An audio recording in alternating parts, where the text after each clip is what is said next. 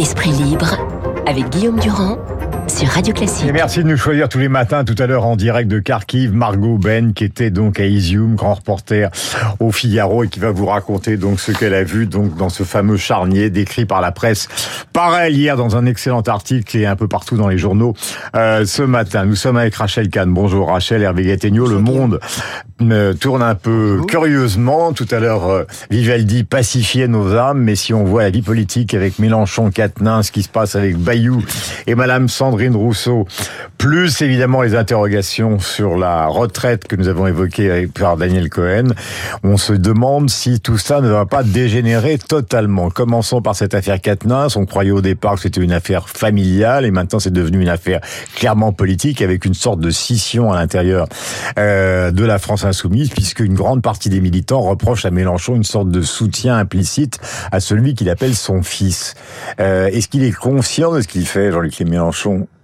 Bon, il a agi trop vite, comme ça lui arrive euh, malheureusement pour lui euh, assez souvent. Ensuite, euh, il est revenu en arrière dans un second tweet. au fond, est-ce qu'il le mesure bien Sur le fond des choses, je pense que le, le soutien apporté par Jean-Luc Mélenchon à Adrien Quatennens mmh. révèle quelque chose de profond chez lui. C'est c'est la, la, volonté de, de, de, de, faire groupe et de, même de faire petit groupe. Il y a une logique groupusculaire derrière tout ça. C'est-à-dire tous les autres autres sont nos adversaires, pour pas dire nos ennemis, et donc mettons-nous tous ensemble. Hmm. Mais ce faisant, bah, il, passe, il élude euh, l'accusation principale qui est portée contre Adrien Quatennens, euh, cette accusation de violence. Là, euh, je trouve que ce débat mérite hmm. plus de discernement et de modération que ne le portent ceux qui, qui, qui hmm. accusent aujourd'hui. ce qui est paradoxal, Rachel, dans cette affaire, c'est que c'est quand même de l'intérieur de cette partie de la société, mais pas uniquement, parce que le féminisme ne se borne pas à la France insoumise, mais c'est quand même là qu'on a entendu les plus violentes euh, et, et, et, celles qui ont exprimé euh, de véritables bagarres ah oui, écologiste. C'est le rôle de la NUPES dans la vie politique pour l'instant. C'est vrai que là, c'était les prix qu'il croyait prendre en réalité. Mais moi, ce qui m'effraie, bon déjà, euh, euh, les faits sont, sont, sont, choquants, mais aussi on peut pas se réjouir d'un divorce qui, qui, se passe mal. Après, ce qui, ce qui m'effraie le plus, c'est la meute en fait sur les réseaux sociaux et le fait qu'on puisse nier l'état de droit. Surtout qu'on ne connaît toujours pas ce qu'il y a dans la, dans la main courante. Exactement. On ne sait pas ce qu'il y a dans, la, dans la plainte. exactement. Et de voir ce tribunal populaire alors qu'on a des juridiction, alors qu'on a des magistrats, alors qu'on a des avocats, euh, et puis euh, finalement ce, ce, truc de dire que tout se vaut, euh, qu'une affaire Quatennens c'est pareil qu'un viol dans un dans un parking, moi ça me pose un gros problème. Alors après, par rapport à ce tribunal populaire, j'ai un petit souci aussi par rapport au communiqué qu'a envoyé Quatennens sur les réseaux sociaux, parce qu'au fond c'est aussi nier le rôle de la justice que d'envoyer ce communiqué sur les réseaux sociaux. Ah, il essaie de sauver sa peau, bah alors voilà. parce qu'autrement les réseaux sociaux continuent à avancer. Je sais bien, mais c'est c'est donner du grain à moudre à la fois à Mélenchon qui dit ah bah faut avouer à moitié pardonner puisque c'est ça. Et par ailleurs, ce qu'il envoie sur les réseaux sociaux, en réalité, ne nous regarde pas, mais regarde la justice. Mais vous savez qu'il y a un texte de loi qui dit que lorsqu'une main courante est déposée euh, et que cette main courante évoque des faits de violence, là en l'occurrence de violence conjugale, le procureur doit être automatiquement informé mhm. et c'est à lui de décider s'il y a enquête ou pas. Là, ce qui est un peu gênant dans cette affaire, c'est qu'on a l'impression que c'est la divulgation et le tollé qui s'en est suivi euh, qui, qui oblige en quelque sorte le procureur à ouvrir une enquête. Moi, je trouve comme le dit Rachel, que ce qui est de plus, ce qu'il y a de plus préoccupant dans ce genre d'affaires qui maintenant se multiplient, c'est qu'on élude volontairement la justice. Le débat judiciaire, il a des défauts, mais, il a une qualité. Ce métier par cœur, vous oui, mais très bien maintenant. Le débat judiciaire, il a une grande qualité, c'est que on instruit à charge et à décharge, on écoute la parole euh, de celui qui est accusé et on prend en considération le contexte et hmm. les circonstances. Là, au fond, ça n'a aucun rapport. Mais souvenez-vous de Dominique Baudis. Souvenez-vous de Dominique Baudis. Il a été enterré, enterré, enterré, enterré, enterré, enterré, enterré. Mais Guillaume Baudis, il était accusé de crimes gravissimes. Mais il n'avait rien fait. Et, là encore, je rejoins il s'est fait assassiner pendant des mois dans les journaux. Ce qui est dramatique, c'est d'instaurer ce continuum entre quelque chose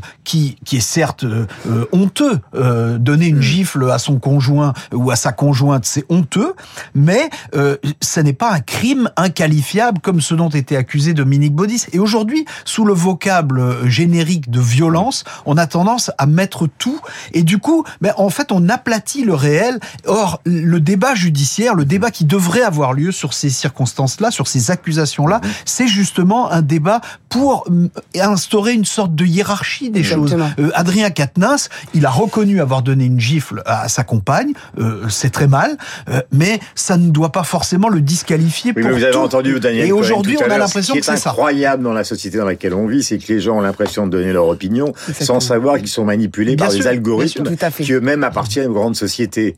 Oui. Donc c'est-à-dire qu'on on- on- c'est les algorithmes qui vous poussent Non. à ce que vous avez de plus mauvais et ça devient maintenant euh, Twitter en gros qui fait l'information. Oui, oui, Et aujourd'hui, le jeu politique s'en empare pour régler des comptes à l'intérieur d'un parti politique Voilà. ou entre partis politiques. Et Monsieur Bayou maintenant entre en scène avec Madame Rousseau, donc Oui, c'est pareil, alors- c'est-à-dire qu'à l'intérieur des Verts, c'est la guerre. C'est c'est la guerre. Alors deux. Alors on- là, on ne sait pas du tout ce qui s'est passé.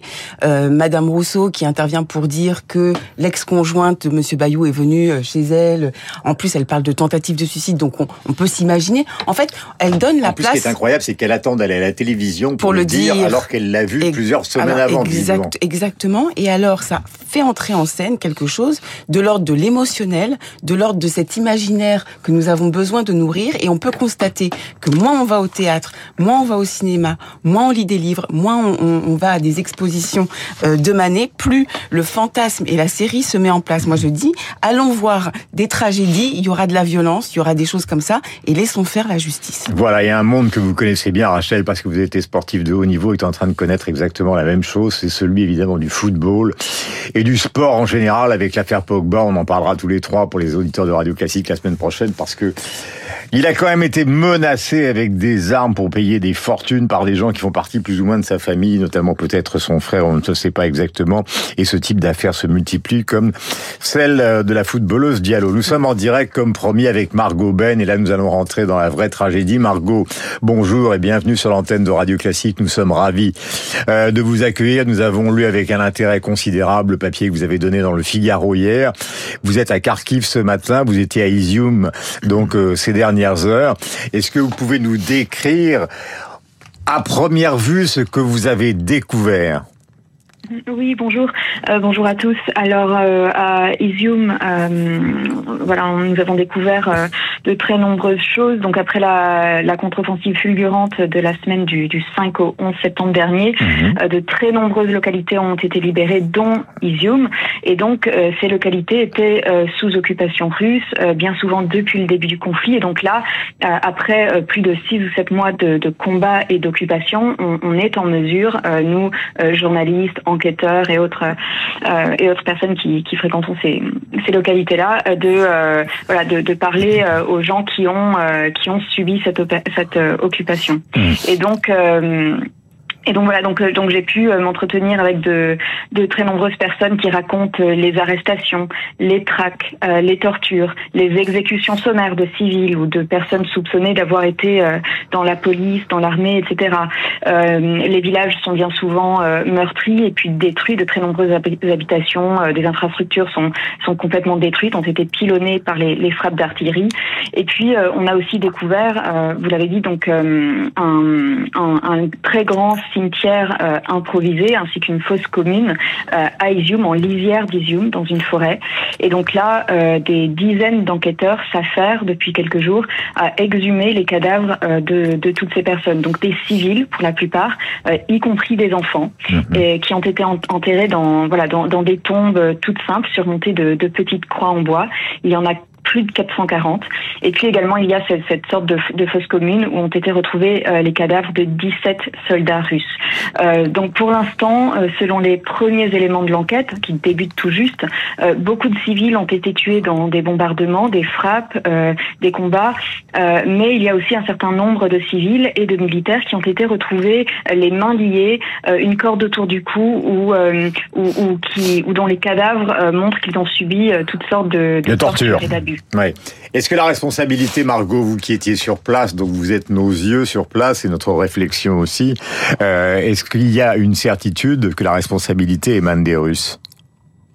Alors moi, tout ce que je peux vous dire en tant que journaliste qui découvre ces scènes, c'est que j'ai vu de mes propres yeux, ainsi que de nombreux confrères et consoeurs, euh, des cadavres être déterrés de tombes, de fosses communes, que j'ai parlé à des dizaines de personnes très différentes dans plusieurs villages de la région, qui n'ont aucune raison de mentir et pour, qui pour certains d'ailleurs n'avaient aucun sentiment euh, anti-russe avant la guerre, et que tous ces témoignages font état de la terreur que fait régner euh, les soldats russes qui pénétraient dans, dans les maisons, qui volaient les voitures, qui arrêtaient torturé, exécuté.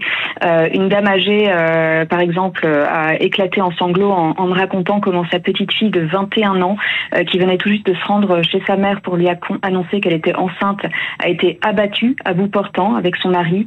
Euh, voilà, toutes sortes de gens euh, me, décrivent les, arrestations arbitraires, les, personnes qui étaient soupçonnées d'appartenir à la défense territoriale, à la police, à l'armée, ou qui tout simplement étaient soupçonnées d'être résistant ou d'avoir un, sentiment anti-russe et qui était arrêté. Euh, on a retrouvé euh, dans plusieurs localités euh, des, ce qui semble avoir été des salles de torture où les torturés ou les pardon où les, détenus auraient été torturés avec des câbles électriques entre autres.